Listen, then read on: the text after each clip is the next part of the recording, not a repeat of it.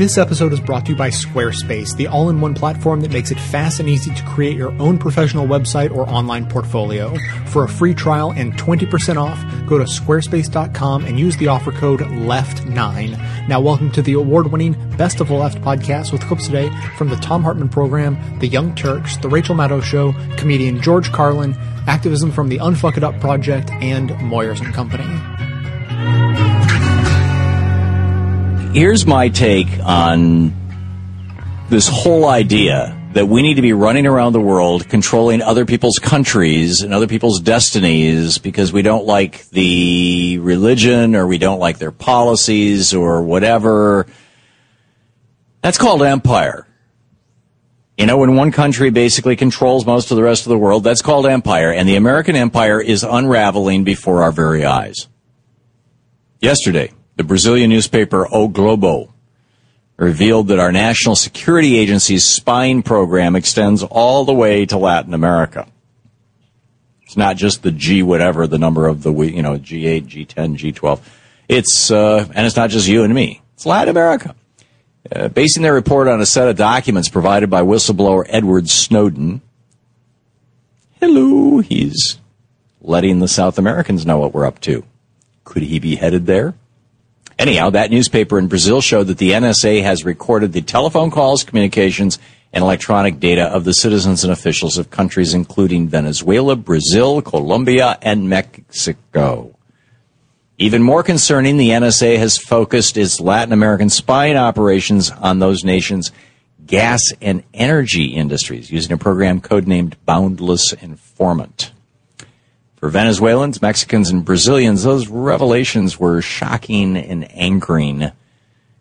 But, you know, they really shouldn't be surprising because we're an empire. And that's the problem, like all empires, from the Romans to the Spanish to the British. To maintain an empire, you got to maintain control over other countries, especially countries that can provide essential natural resources like, oh, let's see, uh, Venezuela's oil. Sometimes the empire keeps control over countries by invading them, sometimes by economic bribery, other times by supporting covert actions against foreign governments, the way Reagan did with the Contras in the eighties. Other times, like the O Globo report shows, the empire preserves its power by winning the information game, by spying, snooping on Mexican gas executives and Brazilian bureaucrats. It's just another way that our empire keeps itself on top of the global throne. This is how empires work. Constant warfare, foreign adventures, spy games. By directly and indirectly controlling much of the world, an empire can ensure a steady supply of all those natural resources and the strategic alliances that they need to stay on top. Empires, in a sense, are predators. They're actually parasites. They suck the marrow out of the bones of everyone else in order to grow and thrive. But in the end, if you look at the history of global empires, the British, the Romans, the Spanish, the Aztecs, the Greeks, eventually they fail. And they fail because they're empires. Those very things that make a country an empire have their own built-in limitations that end up bringing the empire down. Let me give you some examples. It is pretty damn expensive to keep building military bases all over the world. It's very expensive to go to war every decade or so. It's very expensive to fund the institutions that direct and manage the imperial war machine and its spy apparatus. Eventually, empires just are crushed by the weight of their own empire.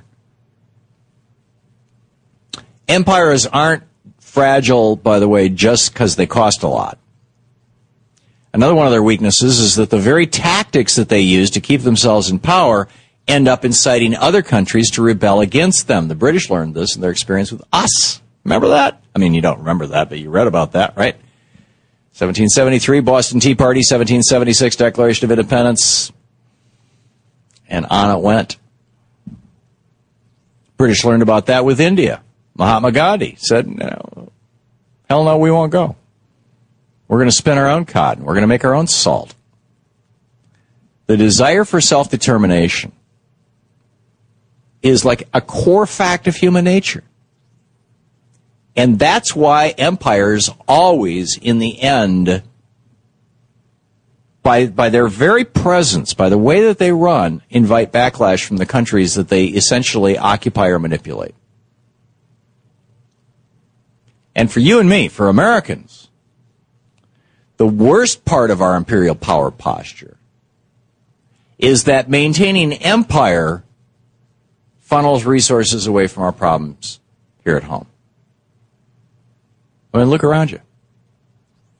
Roads, bridges, water, and water treatment systems are crumbling. Our cell phone service is spotty. I just had a phone call a minute ago with, with uh, Louise in my doctor's office. A T and T, bing, up. Call failed. Guess what? Our broadband is among the slowest and most expensive in the developed world. Even our trains, they're state-of-the-art for the nineteenth century, but they're a joke compared to those of Europe, Japan, South Korea, China. Why? Because we're moving more and more of our national, national resources into empire and shredding, in the process, our social safety net and our education systems. Our country faces all kinds of really important problems, and none of them are going to be solved by building another military base in Japan or snooping on Mexican oil executives. We need to be taking the money and talent that we are now using to prop up our declining empire and putting that money to work rebuilding America, revitalizing our economy, rejuvenating our middle class. I mean, this history proves this. The Romans, the Spanish, the British, the Aztecs, the Incas, you name the empire. The Greeks, they grew powerful by military conquest, foreign adventurism. Eventually, they all overextended themselves, weakening their own foundations, and in the end, they all fell. Now, some fell really badly. Others, like the British, who ended their empire after World War One, made a reasonable transition from empire to nationhood. We should learn from that example and draw down our empire before it's too late, before we've collapsed into a pit we can't get out of. Let's end the empire and put America and Americans first. We built ourselves a prison with invisible walls. If you go looking for them, it's your own fault. Hard as you try, you'll never forget them. Live in denial, or they won't protect you. Crafted an empire unconsciously out of greed, prejudice, and petty tyranny. Won't pretend it's natural. There's better ways to be that don't support themselves off of murder and greed.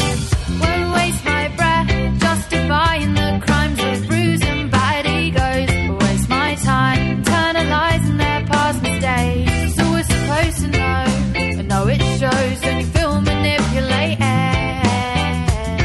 When you sit and take it, I won't ever trust them. Enemy, I shouldn't talk for all my dreams. Trusting. Sixty years ago today, uh, on August nineteenth, nineteen fifty-three, the democratically elected Prime Minister of Iran, Mohammad Mossadegh, was deposed in a coup. Well, for a long time, of course, we said, coup, we don't know anything about that. Of course, the United States government, C I A, had nothing to do with it. Well, that's interesting because President Clinton and President Obama have both acknowledged that, in fact, we did organize that coup. And finally, today, the C I A also acknowledges it. It was part of a Section three in newly released uh, documents entitled Covert Action. And they talk about this action called T P A J A X, okay? And what did they do in that? They explained the military coup that overthrew Mossadegh and his National Front cabinet was carried out under C I A direction as an act of U S foreign policy. The risk of leaving Iran open to Soviet aggression compelled the United States in planning and executing T P A J A X. In other words, absolutely, we did the coup, and it was U S foreign policy that brought down the democratically elected leader of Iran back in nineteen fifty-three. Gee, I wonder why they can't stand us. Remember Joe Scarborough famously saying, they hate us because they hate us. They hate us because they hate us. Or maybe they hate us because we took down their democracy. And what happened? We imposed the Shah, who basically took all the natural resources of Iran and conveniently handed it to the people that the C I A actually worked for, which is not the United States government or the U S taxpayers.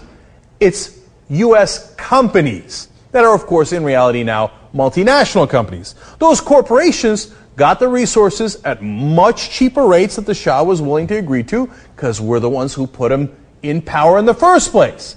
And as the Iranian people were raped of their resources by a guy they did not elect, and the guy they elected was overthrown in a coup, gee, I wonder why they got upset. I wonder why they didn't like America. I wonder why they then had the unfortunate reaction of going towards the fundamentalists. And then they did the revolution, and they kidnapped our hostages, and then we turned around and said, why did they do that? Now, I was, of course I'm against them uh, taking our hostages. I'm against the fundamentalist Muslim government, but that's why I wouldn't have overthrown their democracy in the first place. That's what happens when you do coups like that. But they don't give a damn about that. They just think, how am I going to get the oil for as cheap as I possibly can and give it over to ExxonMobil and all the other companies, and I only use them as an example in this case, that are just going to suck all the resources out of that country. We do this over and over again. Now, here's the really interesting part. They also explain in these documents that are now released decades later how they did the coup. Quote, using, these were the different tactics they used, using propaganda to undermine Mossadegh politically, inducing the Shah to cooperate, bribing members of parliament, organizing the security forces, and ginning up public demonstrations. Isn't that fascinating? All those times that different leaders throughout the world say, oh, you know what, there's just the C I A ginning up public demonstrations against me. It's the U S that are trying to impose their interest here in our country. We always say, oh, you guys are crazy, man. You're cuckoo for cocoa, but the C I A isn't bringing those people out. They're not the ones doing the demonstrations. They're, the members of parliament, they're representing other people in your country. It turns out, no, in some instances, of course not in all instances, but in some instances, it was the C I A that did that demonstration. It was the C I A that bribed your member of parliament and organized that coup against you. It was the C I A that did all these things in the case of Iran, and if you think Iran is alone, you obviously don't know a thing about history. Not only did we do this over and over again in the Middle East, but we also did it in Africa, and we also did it in Latin America, let alone Southeast Asia. We did this all over the world. And then we turn around when the rest of the world is livid with us, and we go, nah, they hate us because they hate us. No, they hate us because we did this for decades. They're not the crazy ones. If you're a U S citizen out there and you think our government would never do that and didn't do that, you're the crazy one. And now even the C I A acknowledges that.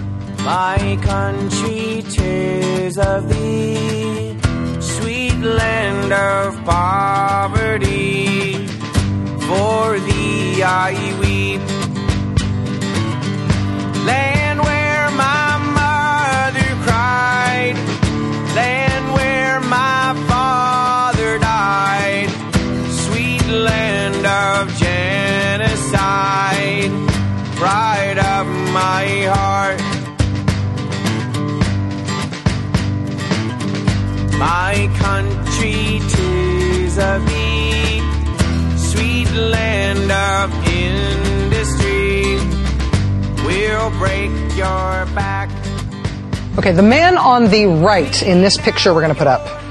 See the red arrow? Right. The man on the right, uh, one of the guys holding binoculars, that is President Kennedy.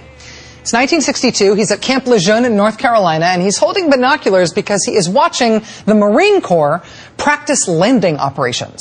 Uh, the other guy with the binoculars there on the left, that is Vice President Lyndon Johnson. Sitting between President Kennedy and Vice President Johnson is the King of Iran. Iran has a king, or at least Iran had a king, uh, except they don't use the word king. They call him the Shah. The Shah, Mohammed Reza Pahlavi. Uh, here he is again on that same trip uh, with President Kennedy and with uh, both of their wives, First Lady Jacqueline Kennedy and also the Empress of Iran, the Shah's wife. The government of Iran and our government used to be, to use a technical term, besties. We were really close with Iran. We were double date with the king close with Iran. Of course, now our governments could not be more at odds. We have no formal relations with Iran. We don't have an embassy there. They don't have an embassy here. But we did used to be very, very close allies. And one of the major reasons that that relationship ended was because of the Shah and the C I A. It was called Operation Ajax, August nineteen fifty-three. So in Iran, the Shah was the king. He was technically in power. But Iran also had a prime minister who was democratically elected. And the elected prime minister in nineteen fifty-three was Mohammad Mossadegh. He was very popular. He also wanted policies that the Shah did not want. And he scared the bejesus out of the West. So much so that Operation Ajax was hatched by the C I A to overthrow that prime minister in Iran. The straw that broke the camel's back, the reason they decided he definitely had to go, was him crusading for Iran to own its own oil.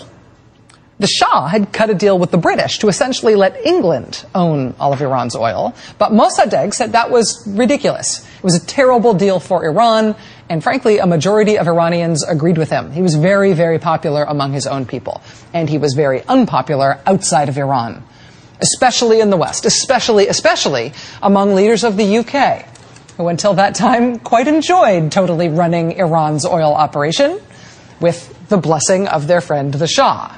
And then here comes this democratically elected guy, this populist guy, telling the king of Iran and telling the prime minister of England and telling the president of the United States that he is going to reclaim his country's oil industry because that's what he thinks is fair. And most Iranians agree with him. Danger, Will Robinson, danger. Obviously, that could not stand. And so we, the United States, specifically the C I A, hatched a plot to overthrow that prime minister. It was internally justified over here because he was giving our friends in England and our good buddy, the king of Iran, a really hard time. And we were also scared that he seemed too friendly with the communists in his country.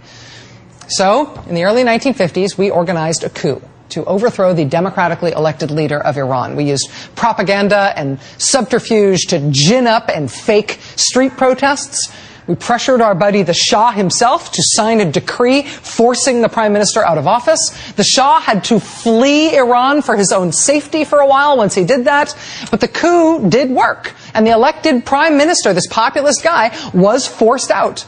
And so our good pal, the king, was returned to the throne in Iran. And Britain's oil interests were kept safe for a little while longer. And Mossadegh spent the rest of his life under house arrest.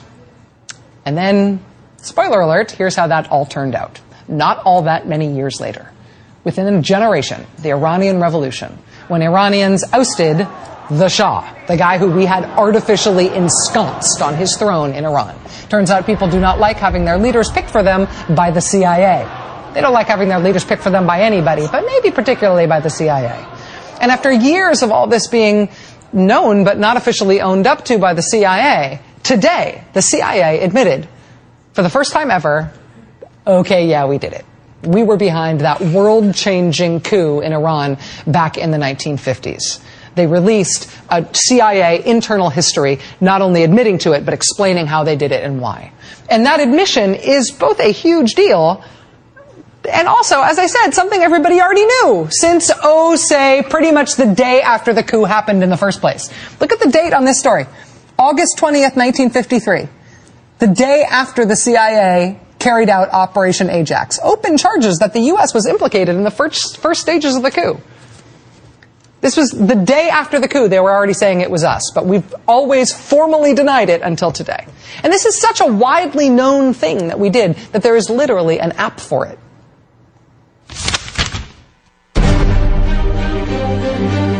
Introducing Operation Ajax for the iPad, based on actual events of the C I A's involvement in overthrowing the Iranian government. So the C I A today admits something that was already universally known, but was still officially a secret thing. And there have been a flurry of these kinds of no-duh C I A admissions lately. On Friday, the C I A admitted that Area fifty-one exists, that secret tract of land in Nevada where U F O conspiracists think that the C I A did all their secret experiments on aliens. On Friday, the C I A admitted, yes, Area fifty-one exists, but they did not admit that the alien stuff exists. Also last week, the C I A admitted that, yes, for years, they had kept a file on the linguist and left-wing philosopher and anti-war activist Noam Chomsky. They'd always denied that they had done that, but it was pretty in, pretty much inconceivable that they wouldn't have been keeping tabs on him, given who else we know they were keeping tabs on at that time. We always knew it, but now they are admitting it. How come? When you implausibly deny stuff that everybody knows is true, it costs you some of your credibility. I mean, if we know it is so, if it is proven to be so, if it is widely reported and admitted to be so, but you just won't formally admit it, you don't seem all that trustworthy in your formal statements anymore. So, so it is a good thing for the credibility of the U S government that the C I A is now admitting this stuff formally that everybody has already reported and figured out. That's also why it was good for the credibility of the U S government when we finally got an admission from the Obama administration that we are, in fact, killing people with drones outside of war zones. Instead of hearing them say for years in the most passive way possible that people had been killed under circumstances we could not comment on that we all knew were drone strikes, it helped when they finally admitted, yeah, we're killing people with drone strikes.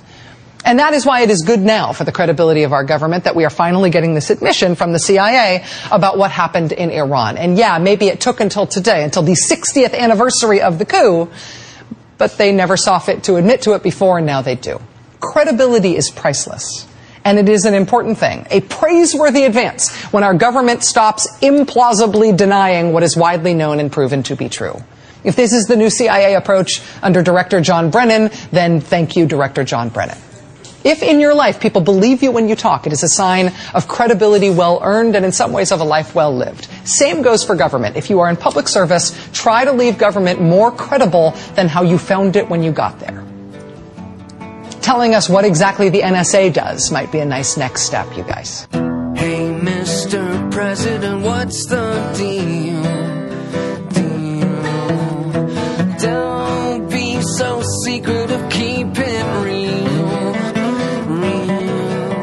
Squarespace is a platform used to build professional-looking websites so easily that anyone can do it. And if you already have a website up and running, then switching to Squarespace is easy with their content importer.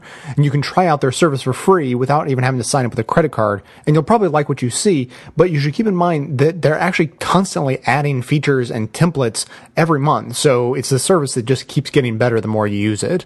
If you're a power user, Squarespace offers developer mode, so you can really get in under the hood and customize to your heart's content. And of course, every user, from beginner to haggard old veterans of the internet, will benefit from the always ready to lend a hand twenty-four seven support team. So go ahead and give Squarespace a try, and remember that for September only, when you use the special offer code L E F T nine, that's L E F T and the number nine, you get twenty percent off your service, and it lets them know that you're supporting this show at the same time. So again, the offer code is L E F T nine to get twenty percent off when you create your own space at squarespace dot com. So much for your credibility. So much for. Thank you, and hello, New York. Hello, New York,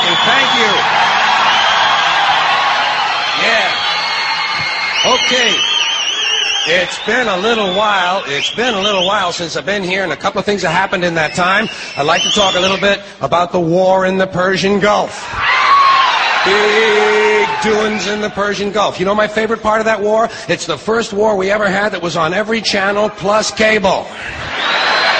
And the war got good ratings, too, didn't it? Got good ratings. Well, we like war. We like war. We're a warlike people. We like war because we're good at it. And you know why we're good at it? Because we get a lot of practice. This country's only two hundred years old, and already we've had ten major wars. We average a major war every twenty years in this country, so we're good at it. And it's a good thing we are. We're not very good at anything else anymore. Huh? Can't build a decent car, can't make a T V set or a V C R worth a fuck.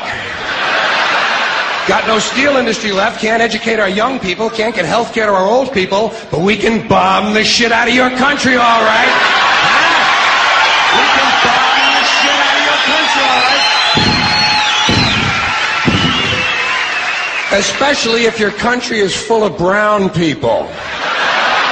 Oh, we like that, don't we? That's our hobby. That's our new job in the world, bombing brown people.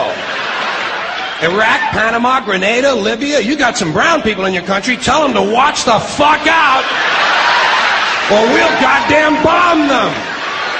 Well, when's the last white people you can remember that we bombed? Can you remember the last white? Can you remember any white people we've ever bombed? The Germans, those are the only ones. And that's only because they were trying to cut in on our action. They wanted to dominate the world. Bullshit, that's our fucking job. That's our fucking job.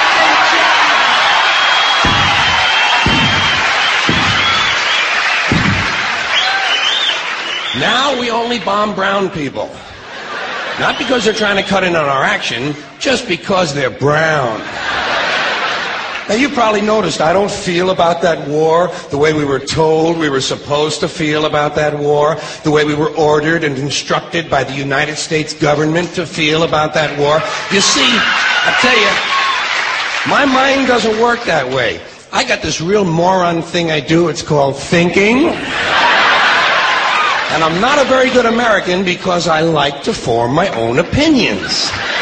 I don't just roll over when I'm told to.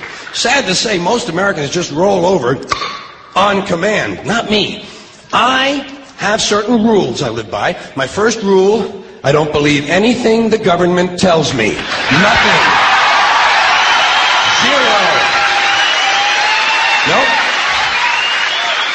And I don't take very seriously the media or the press in this country, who in the case of the Persian Gulf War were nothing more than unpaid employees of the Department of Defense, and who most of the time, most of the time function as kind of an unofficial public relations agency for the United States government. So I don't listen to them, I don't really believe in my country, and I gotta tell you folks, I don't get all choked up about yellow ribbons and American flags. I consider them, I consider them to be symbols, and I leave symbols to the symbol-minded.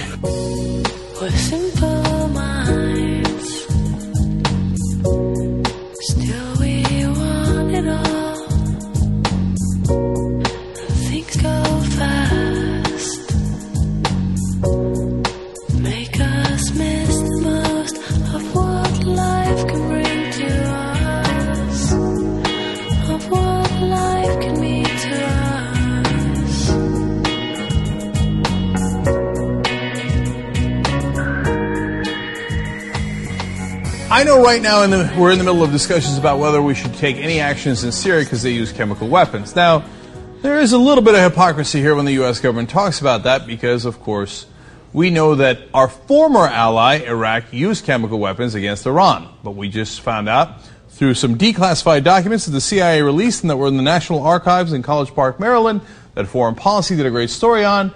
Oops, we knew that they were going to use chemical weapons, and apparently implicitly signed off on it. Now, I hear all the time from commentators like Joe Scarborough that, golly gee, people in the Middle East and Iran, et cetera, well, they just, their hatred of us is irrational. In fact, go ahead, Joe, tell me why they hate us. They hate us because they hate us. They hate us because they hate us. They hate us because they hate us. They hate us because they hate us. Interesting. By the way, we did not repeat any of those. He said all of those things over and over again in one show. They hate us because they hate us. Now, the C I A has acknowledged, as well as two former presidents, or a current president and a former president, that in fact, we did overthrow the democratically elected leader of Iran in nineteen fifty-three.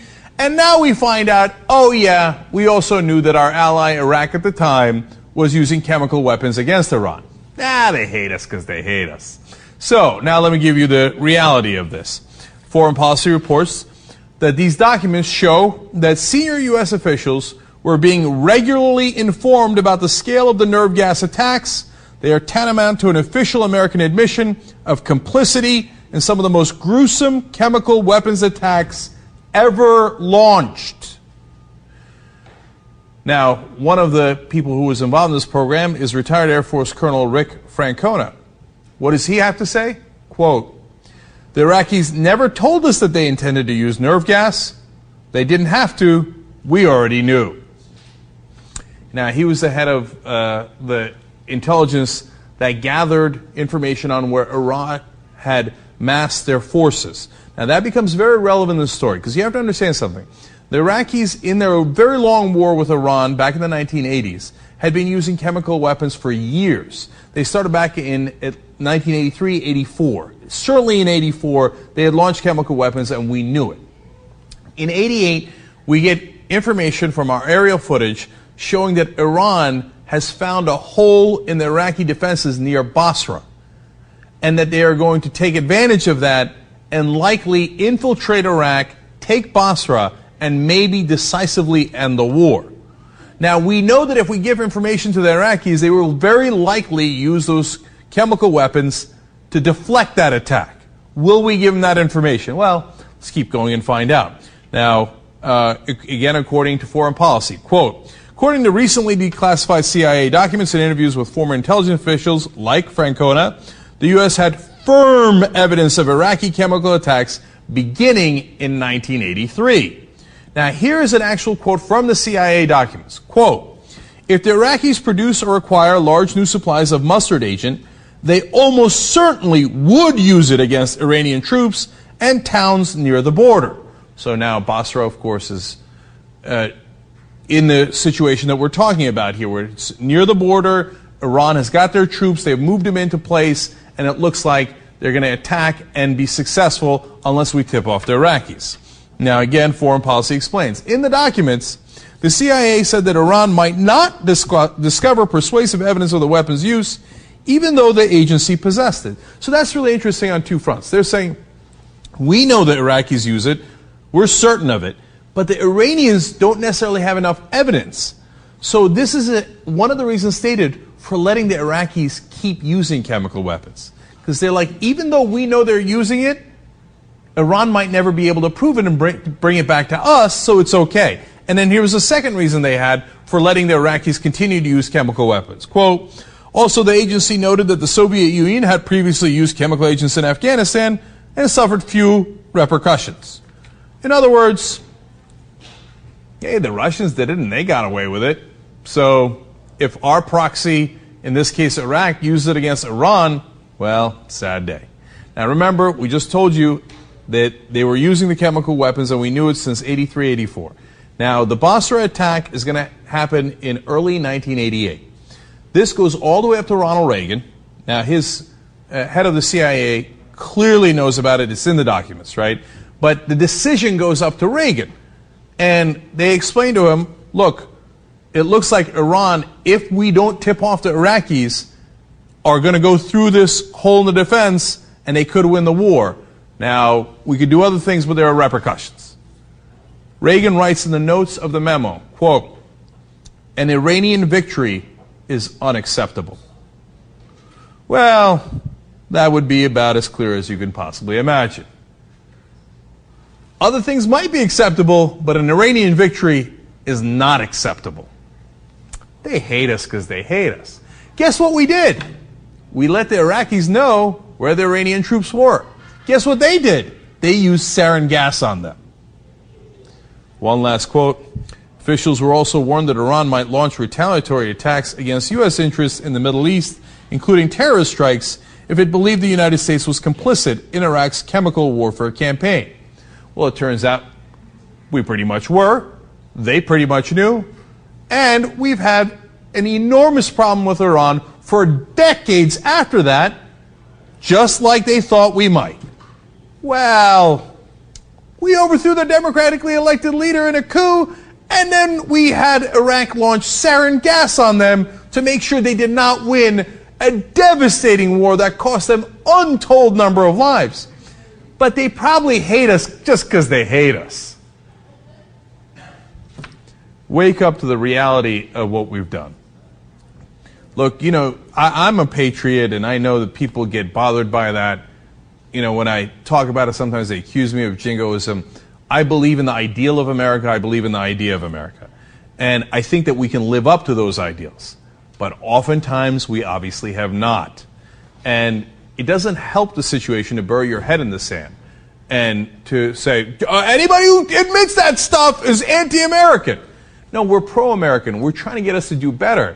And by the way, wouldn't it be nice if we didn't antagonize a country so much that they attacked us for decades on end, that we pushed them from a democracy to, by the way, being run by Ayatollahs. Nice job, C I A. Well played. And then terrorist strikes for decades because we sanction Iran using Iraq gas on them. Does that seem to help American interests? Of course not. But remember this, too, and this is really important. The C I A doesn't work for us. It doesn't work for the American people. It works for corporate interests. A lot of the people in the C I A wind up going into that same corporate field at the top levels. Uh, some of the people that were in those top levels, especially in the decades past, would go into the C I A. I don't know if that revolving door functions as well in terms of, you know, corporate C E Os now going into the C I A. That's more of an old school thing. But certainly still C I A people get jobs outside in defense contractors, private contractors, and in other corporate uh, fields. And so in Latin America, we want to overthrow a country because a banana company here in the U S didn't like their policies on bananas. Done. We did that for a fucking banana company. Okay? And if Iran is not cooperating in handing over their oil to us, and by the way, when I say us, again, it's not us, the American people. We never get the oil. It's to contracts to so-called American companies, which are in fact, of course, multinational corporations. Well, then they're going to have a coup on their hands. And if they don't play ball, maybe we let our allies use sarin gas on them. Remember that famous picture of uh, Rumsfeld and Saddam Hussein shaking hands? You know why Rumsfeld was shaking his hand back then in the nineteen eighties? Because he was selling him the weapons of mass destruction and that they used on Iran. And then we then later, when Iraq, we felt crossed us, said, I can't believe you have weapons of mass destruction. I am just shocked. Shocked. I'm going to have to invade you because of it. Which, by the way, at that point, we knew they had gotten rid of because we also had the intelligence on that. The fundamental things apply as time goes by. One question I get a lot from listeners has to do with how long it takes me to make an episode of Best of the Left. Well, between all the research, show prep, and actual editing, it comes out to around twenty hours of work for each one of the ten episodes I make every month. Obviously, this is only possible because of the listeners who chip in a few bucks each month to make it happen, so if you appreciate this show and think it provides a valuable service, then please think about becoming a member at the ten dollars a month level. That's only a buck a show after all. I've always believed in giving away the show for free so everyone can hear it without restriction. So if you can afford ten bucks a month, that covers yourself and several others who maybe can't afford to pay but who need to hear the show as much as anyone. As thanks, members also receive bonus content including extra voicemails, behind-the-scenes stories, and more of my personal musings. Thanks so much for your support. Still the same old story, a fight for love and glory, a case of do or die. New York Times reports Booz Allen Hamilton has become, this is a, a quote, a verbatim quote, has become one of the largest and most profitable corporations in the United States, almost exclusively by serving a single client, the government of the United States. The firm's, ninety-eight percent of the firm's revenue of five point eight billion last year came from the taxpayer. Now, this is one of over eleven hundred companies that that are draining our tax dollars in the name of national security, and we're not we're not even talking about the the military stuff here. This is just the secret state stuff. This is just the snooping on you stuff. And just think of this. Ellen Ratner was on just a minute ago saying the Senate just passed an agriculture bill, which is going to keep the three million dollars subsidy to the Republican member of the House of Representatives who said people on food stamps are are uh, parasites, and but is going to cut four billion dollars out of the SNAP program, the su- Supplemental Nutrition Program, the, the, the what we call food stamps. So they want to cut four billion dollars because we don't, we just don't have the money. Booz Allen Hamilton last year took five point eight billion dollars. Dwight Eisenhower warned us of the rise of the military-industrial complex. That speech is virtually a cliche. I'm not going to play that speech for you again. You've, you've heard it a hundred times in your life in all probability. But another speech that he gave while he was president, in fact, is the year in the title? I thought it was fifty-eight. I could be wrong. It might have been fifty-six. But in any case, this was a this was a speech that Dwight Eisenhower gave to the to the uh, uh, American Association of Newspaper Publishers or Editors, one or the other, and it's sometimes referred to as his Cross of Iron speech. And he says, "This world of ours at war is." Well, I'll, I'll let him say it, but I just, you know, it's not the, the world's best audio, so just listen carefully, because he's saying the cost is not just money. It is the loss of schools, the loss of hospitals, the loss of food that could feed the hungry. And he quantifies it. One battleship is this many barrels of wheat. One destroyer is this many, this many, well, I shouldn't be giving Ike's speech for him when he can give it himself so well. Ladies and gentlemen, the President of the United States uh, back in the nineteen fifties, Dwight D. Eisenhower, Republican. A burden of arms, draining the wealth and labor of all people, a wasting of strength that defies the American system or the Soviet system or any system to achieve true abundance and happiness for the peoples of this earth. Every gun that is made, every warship launched, every rocket fired signifies, in the final sense, a theft from those who hunger and are not fed, a theft. Those who are cold and are not clothed. This world in arms is not spending money alone. It is spending the sweat of its laborers, the genius of its scientists, the hopes of his children. The cost of one modern heavy bomber is this: a modern brick school in more than thirty cities. It is two electric power plants, each serving a town of sixty thousand population. It is two fine, fully equipped hospitals. It is some fifty miles of concrete pavement. We pay for a single fighter plane with a half million bushels of wheat. We pay for a single destroyer with new homes that could have housed more than eight thousand people. This is, I repeat, the best way of life to be found on the road the world has been taking. This is not a way of life at all, in any true sense. Under the cloud of threatening war, it is humanity hanging from a cross of iron. Humanity hanging from a cross of iron. The cost of a single destroyer, the cost of a single bomber, schools, food, hospitals. This was the last legitimate Republican president of the United States, legitimately elected Republican president of the United States, Dwight Eisenhower. And, you know, in many ways a prophet. But he knew, I'm, you know, Eisenhower knew of what he spoke. Uh, he, he, He was the guy who, along with Joe Stalin, and I'm no fan of Joe Stalin, but hey, the Russians really won World War Two in Europe. But, you know, without a little help, or a lot of help, actually, from Dwight Eisenhower and the Americans, I don't, you know, I don't think either one of us would have been able to pull it off, bottom line. But this is the guy, that he was the supreme Allied commander of all, of all Allied forces in, in the European theater, Dwight Eisenhower. And then when he decided in nineteen fifty-two to run for president, there was actually some debate. You know, is he going to run as a Democrat or Republican? Because he had never professed a party loyalty. He had always been a professional military man. And he decided to run as a Republican. And he won, and he, he, he ran and he won, legitimately. And his campaign slogan was, "Vote for Eisenhower, vote for peace." You got that?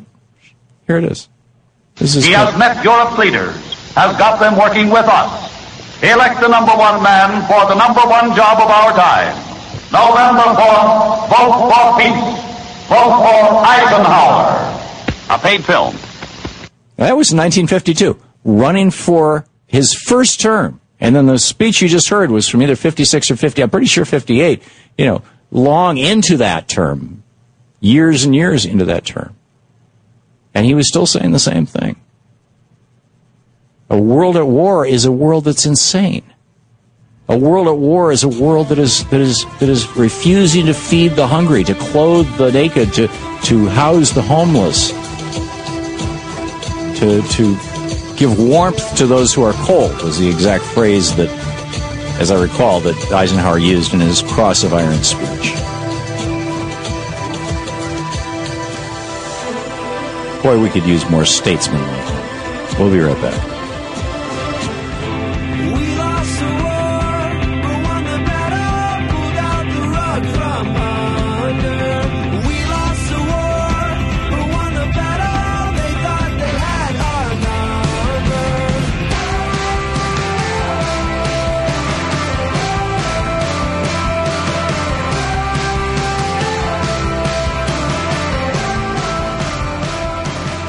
Today's activism segment comes to you, as always, in partnership with the Unfuck It Up Project, where creator Kitty Goodman and activist director Katie Klebusik highlight individuals and organizations working to change the world. Today's campaign, Veterans for Peace. If the phase of American intervention around the world is our active duty military, perhaps the most appropriate way to change how other countries and cultures perceive us is through our anti-war veterans. Veterans for Peace was founded in nineteen eighty-five by ten U S veterans alarmed at the global nuclear arms race. Today, there are one hundred twenty chapters across the country. Members have led or participated in more than fifty peace delegations and sponsored humanitarian efforts, such as the Iraq Water Project and the Children of War Rescue Project in Bosnia. They supported and planned marches against the invasion and occupation of Iraq and Afghanistan. Most recently, they helped lead the opposition to intervention in Syria. veterans for peace dot org is a fantastic resource for getting involved in the promotion of peace. You can share their Cost of U S Wars counter, currently at one point four seven trillion dollars since two thousand one, sign up for action alerts, become a supporting member, share your personal story of serving in the military, and contact your legislators. In addition to their work overseas, Veterans for Peace is committed to mobilizing its members and communities at home with a focused action calendar. Over the next few weeks, they have two actions highlighted: the Midwest Action Against Drones protest in Chicago on September twenty-eighth and twenty-ninth, and the annual Stand Against War Assembly in New York on October seventh to mark the twelfth anniversary of the invasion of Afghanistan. Visit veterans for peace dot org for more information on these and other actions, sign up for their newsletter, and become part of the movement to change the perception of America around the world. Give those beyond our borders a reason to suspend judgment and remember that the elected officials who would make us the world's police, judge, and jury do not speak for the whole of our citizenry. And then keep in mind that we should extend the same courtesy to those who live in countries often demonized by our political elites and corporate media. It is up to us to end the cycle of war by both showing our humanity and compassion and seeking it out in others. Links for today's campaign will be in the show notes and all the usual places. Visit the Best of the Left Facebook page for updates on this and other activism opportunities. Also, remember that we encourage you to use your phone or other mobile device to record audio of your experience at any political event you attend to send in to be used on the show. You probably didn't fuck it up, but they, whoever they are, they fucked it up. Now it's fucked up.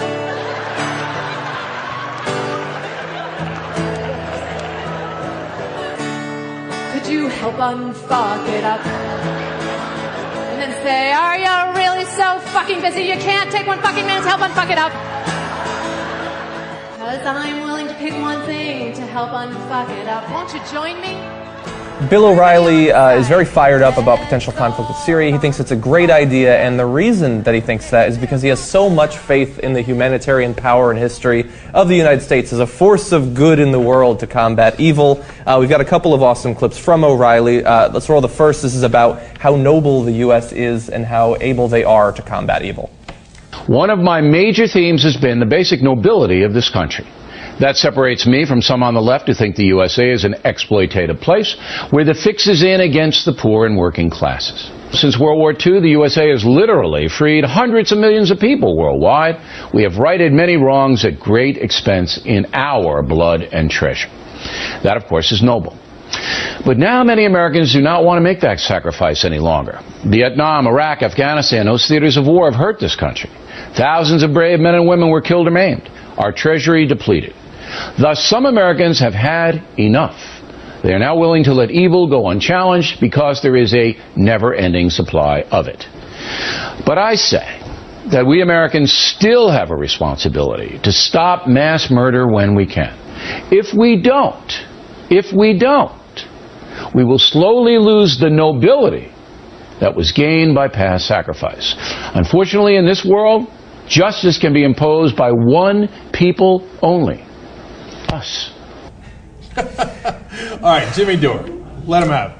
You know, I just, it's funny that he says, you know, uh, we're the only ones who can, imp again, what I've been saying, it's just the same thing I've been saying, you know, we're also war criminals. He ignores, yes, we do good things. We also do horrible things. He just ignores all of that. And he goes, well, because of Vietnam, Afghanistan, and Iraq, what that, three, two completely illegal wars, Vietnam started on a lie, Gulf of Tonkin, and then also we all know about Iraq. So the, like, he just fluffed those up. We killed a million people in Iraq. Yeah, yeah, yeah. But the nobility, we might lose it now if we don't keep killing some motherfuckers. It doesn't make any sense. It's so funny. To me, the great irony of that statement is, it's like, well, the American people are tired because of the terrible wars of Vietnam, Iraq, et cetera. But those are the wars you guys pushed us into. Yes. And now you're pushing us into another war, so maybe we're right in being tired. Right? And so now Vietnam, conservatives were generally in favor of. My guess is Bill O'Reilly would have been in favor of it. Obviously, he didn't have a show at the time. Uh, he was Iraq, serving in Vietnam, I would imagine. Oh, yes, yes, of course. As they all were, like Dick Cheney and, and, and, uh, and Newt Gingrich and all of them, that, and Tom DeLay, they got all the deferments. Okay, now, uh, on Iraq, he had a show. We watched that show. We, and we showed you the clips. He was massively in favor of it. So why doesn't he then do the manly thing of saying, well, I'm sorry about my position on Iraq. I'm the one that caused you to get burnt out on these wars. I'm part of the guys that got our guys killed and our treasure wasted. So obviously I've lost all credibility, but I'm asking you to trust me one more time. Then at least that would be an honest argument, right? And look, it's not to say that the U S doesn't have nobility. Now, why do you think my parents and I came here, right? I was an eight-year-old. I didn't have much of a vote, but but I but I love America. And when I came here, I grew grew to love it, et cetera. As I learned more and more about it, and my dad loved it. And why? Because we did have nobility. World War Two was a good thing. The United Nations was set up by us. Now the right wing hates it, right? Uh, that was a great thing. The uh, Marshall Plan was a fantastic thing. And what did it do? It gave human, humanitarian and economic aid to countries that were our deepest enemies, okay? All the things that the right wing despised, all the nobility that we gained, all the positive things we did was despite conservatives, not because of conservatives. So this conservative coming around and saying, hey, look at all the things that we, we're so noble because of all the things I opposed, and discount all the things that I was in favor of that lost us that nobility, and trust me one more time. I'm sorry, Bill O'Reilly, but I'm going to have to vote no on that. But and so he's doing the same thing that Howard Zinn says that they do all the time. When Howard Zinn says, you know, the worst thing that ever happened was World War Two because it made all the other wars possible, because that was the one good war. That was the moral war. We had to fight that, and so now we're fighting the rest of them because of World War Two. And that's what, exactly what Bill O'Reilly's doing there. He's, like, guilting us. Yeah, and I wonder, you know, I love, first of all, he's freaking good. Because yes. Everybody wants, that's so well written. I mean, it's mm. exactly, you hear that and you're like, yeah, let's go save those people. Yes. Like, I mean, it's like a speech in a movie, yeah. right? Mm-hmm. I would really fast argue it might have been well written. I don't think anyone could have delivered that worse than he did. It was really? a combination of I'm so clearly right with a weird level of apathy and exhaustion. Yeah, he's, he's a little... I didn't feel that he bought any of that, and I certainly don't think well, that he wrote most of that. I don't know. It's his no, style. he does write the, the, he, he writes the talking points about mine. The, the, okay, that's I, fine. I, I read a very... He was reading that, it like he didn't like it. I read a book from The Mole, or I read excerpts from that book, Uh, who was no fan of Bill O'Reilly. Who said he wrote he, not only, he doesn't write it. It's, it's actually a little amazing, to be fair to him, right?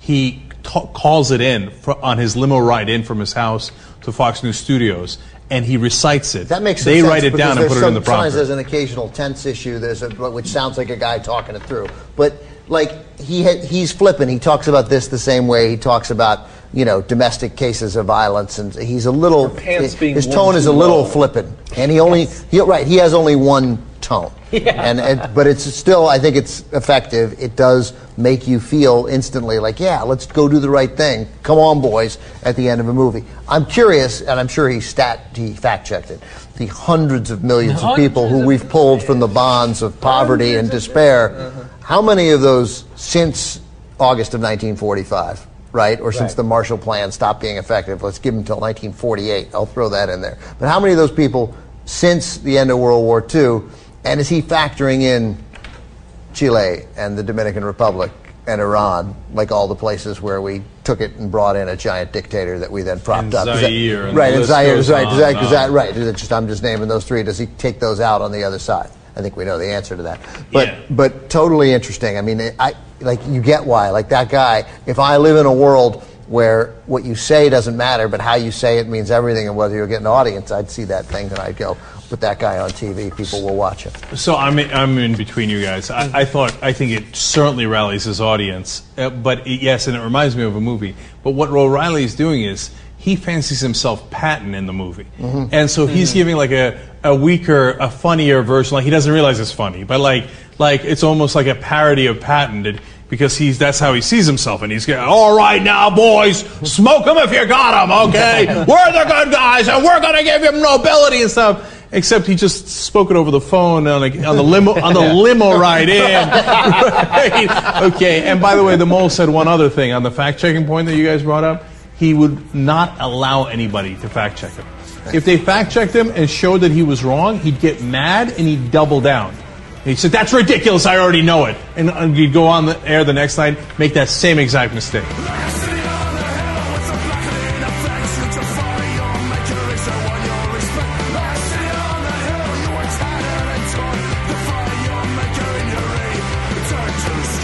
As an anti-consumerism advocate, I'd like to encourage you to shop less, don't buy things you don't need, and only buy the necessities from local, independently owned businesses. That said, if you don't take this good advice, then at least there's a way to shop that helps support this show at the same time. Simply click through to Amazon dot com, just one of the major companies under constant boycott by one liberal cause or another, from the banner posted at best of the left dot com. Better yet, click through just once and bookmark that link to use every time you shop. Your shopping experience will be identical to normal, it will cost you nothing extra, but seven to eight percent of the cost of your order in soulless corporate blood money will be siphoned off and used to tremendously support the production of this show. Thanks for doing the right thing, whatever you consider that to be.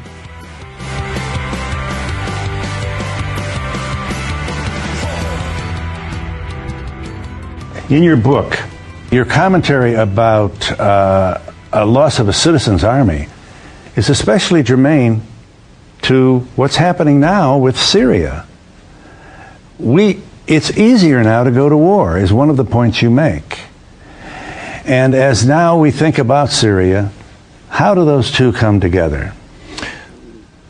Well, I'd back up uh, from Syria a little bit, and I think I'd want to tell a story that begins really back at the end of the Vietnam War. Uh, a war that divided uh, the country, a war that in many respects shattered the United States military. And part of the response to that war uh, was that the American people decided to jettison the long-standing tradition of the citizen soldier. Richard Nixon endorsed that uh, when he ended the draft and declared the creation of, of, all volunteer, of an all-volunteer force. And for some considerable period of time, this seemed like uh, a smart move, a good thing for the country.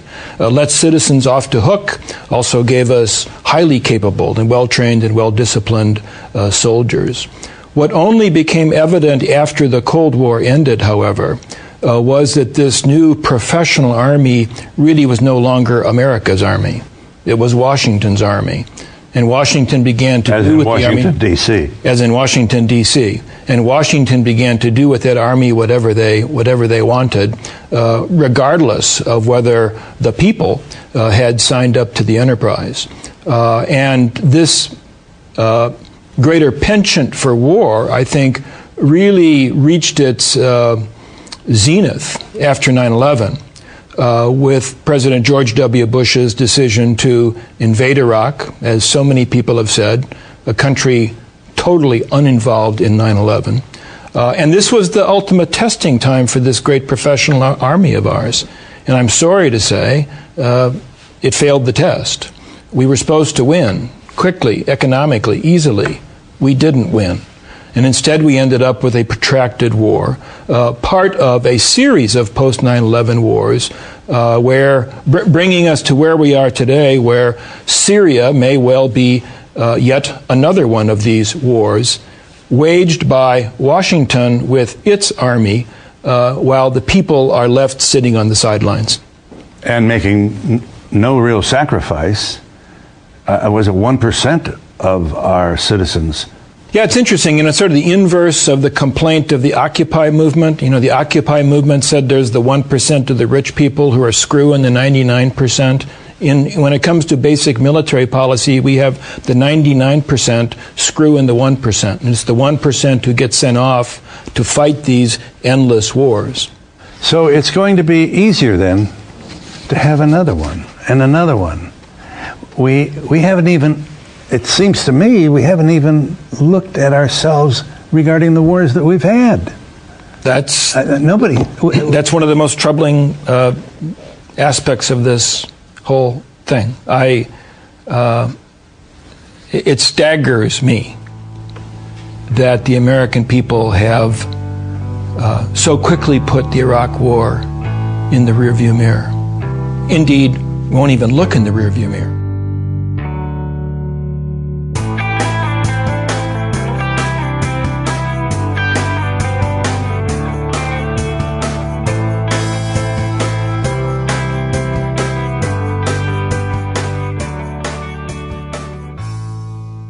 Thanks for listening, everyone. Thanks to the volunteers who helped gather clips to make the show possible, and thanks to all those who called into the voicemail line. If you'd like to leave a comment, question, or to relate your first-hand experience from a political event you've attended to be played on the show, the number to dial is two zero two, nine nine nine, three nine nine one. So first of all, just a production note that this episode is being uh, recorded a little bit early. Uh, by the time you hear it, I will have already ridden from New York City to uh, Princeton. Uh, uh, the first night of Climate Ride, we actually spend the night at at Princeton University, which is kind of cool. It's a relatively short day, only about forty-five miles of riding that day. Uh, the next four days will be, uh, you know, getting from there all the way down to D C. And that's why uh, there won't be an episode coming up in three days as normal. It'll have to be another three days after that once I'm uh, back home and able to make a show. Uh, but today, I-, I wanted to give myself enough time to properly respond to Natasha from L A, who left a very uh, eloquent voicemail that was played on the previous episode. Uh, so today, I'm just going to, you know, play segments and respond to them as we go. It'll be a nice conversation, and hopefully we can clear some things up. It, you know, at least understand where we're all coming from. Whether we agree at the end or not is another question. So uh, let's get started. Hi, this is Natasha from L A. Um, I've been listening for over a year, and during this time, um, you've had a few podcasts about the legalization of drugs, but I haven't found any really good or compelling reasons to legalize drugs in all these podcasts. And in fact, listening to the most recent podcast on the topic and then the call from the most recent show made me think that the reasons given here are far worse than the argument that the government should just let people do what they want. So I'll just go ahead and jump in here and, and lay some foundation for the discussion, because a lot of what's going to be said is about making a distinction between fundamental and subsequent arguments. And as as Natasha just pointed out, I think maybe the fundamental argument is, yeah, the government really just shouldn't be telling people whether or not they're allowed to use marijuana, because it's sh- been shown to be no more dangerous than alcohol. And so if we all essentially agree as a society that it doesn't make sense to try to outlaw alcohol, then it really doesn't make sense to outlaw marijuana. Uh, all other arguments essentially flow from there. For starters, I'm against drug use in general. Um, I can understand people having fun every once in a while, but I've seen the devastation that drugs can cause. And because of that, it bewilders me that we'd consider making them more available. I am also against drug use. Not only do I not use drugs myself, I, I don't even drink alcohol. So, you know, I, I don't have a personal stake in this whatsoever. And, and I've absolutely seen people ruin their lives with alcohol. But now we're talking about the best way to deal with it. And so there's, there doesn't need to be a disagreement on that front, you know, deciding that something needs to be done. We just need to figure out the best way to do it. I don't think, and I think the evidence shows, that outlawing it is not the best route to solving the problem for people. I would much rather turn people with addictions to either alcohol or drugs into patients rather than inmates. Whether or not you agree with this, I think everyone can understand the concerns the government would have when it comes to having a society in which drugs are widespread, which is why everyone agrees that there should be anti-drug education programs. So this statement carries with it the assumption that the war on drugs is reducing the supply of drugs available to people who want to take those drugs. I don't think there's actually any evidence for that. I think the only effect really being had is the price of drugs is higher than it would normally be, but the availability seems to be there for anyone who wants to partake as it is. So if we take it as a given that the war on drugs is bad because people get killed as a result of it, the solution isn't to stop the war on drugs, which will only solve, solve one problem, but to stop the demand for drugs.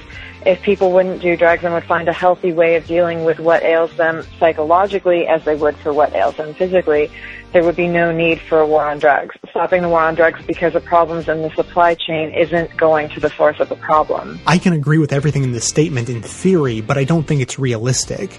You can look back at history and you can see that people have been eating or smoking or licking anything they can get their hands on to alter their state of mind for millennia. It's just part of who we are. Drugs aren't just for people who are sad and depressed and need an escape. They're for perfectly happy, well-adjusted people who want to have some extra fun. It's just part of who we are. Ask any four-year-old why they like to spin around in a circle. Makes them feel funny, makes the world spin around, and it's fun. That doesn't mean it's for everyone. Like I said, I don't do drugs, but to imagine that we could reduce the demand for drugs down to zero or anywhere close to zero is a completely fanciful notion. Now, on top of that, I think that the war on drugs, the way it is currently constructed, does more harm than good. So, you know, I, I used an analogy recently about uh, gun control legislation. I said the gun control legislation is like Advil when what you need is antibiotics. And so we need to deal with more structural societal problems. And this is what Natasha is referring to. However, the analogy for this, I think, is a little different. Now, let's, let's, for the sake of argument, we'll say that drugs are entirely bad, just for the sake of argument. So if, if, if doing drugs is entirely bad, like as if you're cutting your own arm, you just, you can't, can't help it. You want to do it for some reason, but it's bad. You're cutting your arm. You're opening these big wounds. Well, then the war on drugs as it stands is just coming in and sprinkling a little salt in those wounds. And so you can say, hey, it's not the, the war on drugs isn't the problem. What you need to do is stop cutting yourself. Okay, understood. Let's work on that. But in the meantime, let's not keep sprinkling that salt. Similarly, the recent podcast was at drugs from the angle of race. I understand very well that if you're black, you're more likely to get locked away for drug use or for other things. Um, even though the rates of drug usage are about the same within the white and black communities. What I don't get is the leap that was implied in your show that if we legalize drugs, this will eliminate the problem. Legalizing drugs won't stop racism within law enforcement. That's another issue entirely, and one that needs to be solved, not by making all things for which black people might get arrested legal. one hundred percent agreement on the logic used in that statement. However, I don't think that's the logic that any uh, legalization advocates are using. This is another example of, of the difference between fundamental and subsequent arguments. The fact that people of color are arrested at higher rates for drug use is not a fundamental reason to legalize drugs. It's a subsequent reason. It, it, it's evidence of the damage the war on drugs does to communities that are already oppressed in other ways. The fact that the drug war is implemented in racist ways and devastates communities of color needs to be put on the scale on the side of decriminalization, not because it's the fundamental reason, but because it is one of the negative effects to society that needs to be judged as as part of the, you know, pro-con chart on whether or not we keep the drugs illegal or change the law. The parallel about the legalization of drugs and gun control from the call on the most recent, from Jay's um, commentary on the most recent po- podcast proves my point even more. We don't want things around us that are dangerous for ourselves and for others, whether the danger is direct, as in to the user of drugs or to one who commits suicide, or indirect, indirect, as in those caught in crossfire or killed in car accidents with drug users. The difference between drugs and guns is that guns are immediately effective, whereas the cumulative effects of a, a life on drugs takes time to kill somebody, drawing out the grief of those around him or her. One proposed solution to the problem of guns in this country is to make mental health care more available. It's a good idea, especially when used as part of a plan and not the only solution. Why can't we take the same approach to drugs? Rather than allowing members of society to hide from their problems, and let's face it, the majority of Americans don't have problems like those mentioned that exist in Afghanistan, why don't we offer solutions that promote well-being? As Jay said at the end of the most recent podcast, we need to address the root of the problem, and in this case, it would be with a society that is set up to help people. Thanks, Jay. Keep up the good work. So my final thoughts on this can be to agree with that sentiment entirely, that what we need is to set up society to help people.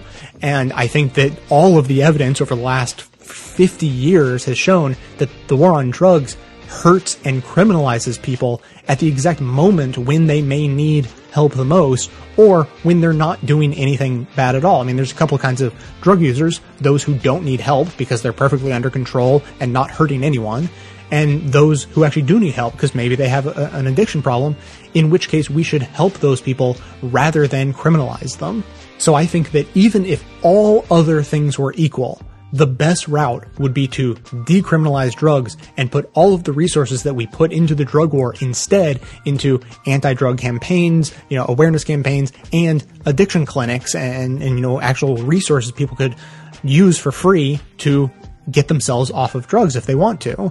However, not all other things are equal. Not only do I think that the drug war is going in the wrong direction in terms of helping people, as we all want to do, but it actually hurts lots of other people at the same time. So there's the, you know, the way the drug war is implemented in a racist way, and so that hurts uh, communities of color. But then it also creates an artificially high cost for drugs, which stimulates criminal activity that spans, you know, all the way from, you know, the big drug cartels that are basically running Mexico, all the way to the the localized gang violence that has to do with selling drugs, you know, at the, you know, the so-called re- retail market, essentially. So the war on drugs hurts people. It hurts the actual individuals who use drugs rather than helping them. It hurts their families. It hurts communities.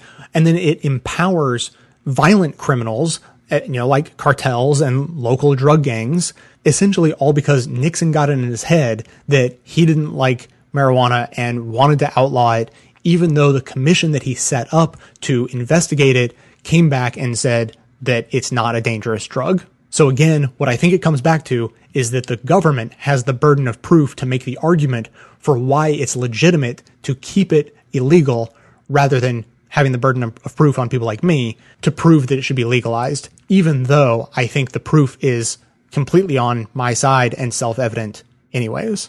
Here's a quick bonus clip for you on the topic of the drug war. This is pulled from a Young Turks clip originally published by them on October fifth, twenty ten, and it was originally aired on Best of the Left on October twenty-first, twenty ten, if you want to go find it. And I will include a link to the full original video as well as the article that they're discussing in today's episode's show notes. Nixon appointed Governor Raymond, Raymond Shafer to... Uh, do research on marijuana, specifically marijuana. And Nixon wanted to see what the effects of marijuana were on people. So uh, Shafer was the chair to this national committee that did research on marijuana, and they found out that marijuana has very, very li- little negative consequences, especially compared to alcohol. Okay, just to give you a few examples. The, uh, s- the study found that there was no significant physical, biochemical, or mental abnormalities that could be attributed solely to marijuana use. Okay. Also, uh, no ver- verification is found on a, a causal relationship between marijuana use and um, subsequent heroin use. They found a lot of things that pr- that proved that marijuana use is not that big of a deal, right? And that we shouldn't criminalize it for personal use. Right? So let me guess what they did.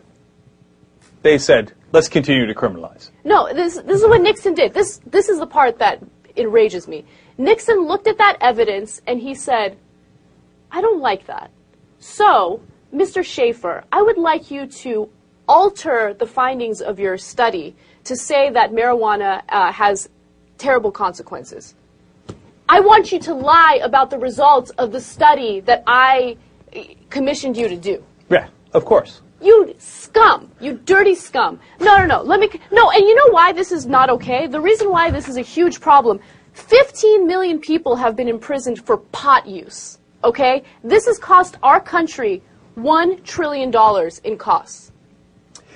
No. one trillion dollars. No, no, no. Listen. Okay, we're I... we're in a fucking deficit, And we're criminalizing people for personal marijuana use. And it enrages me because it started with Nixon, a guy who commissioned someone to do a study on marijuana use, didn't like the results, and used his personal, uh, personal feelings and personal opinions about marijuana to totally change the course of drug policy in the United States. So that's going to be it for today. Thanks to everyone for listening. Stay tuned into the show between episodes by joining up with us on Facebook and Twitter. For details on the show itself, including links to all the sources and music used in this and every episode, all that information is always posted in the show notes on the blog.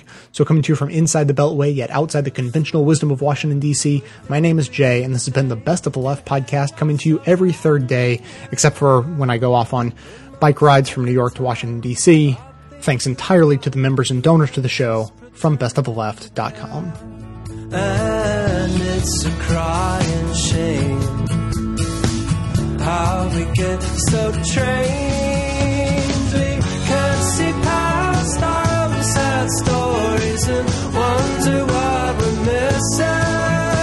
We can't see past our own sad stories and forget how to listen. Can't see.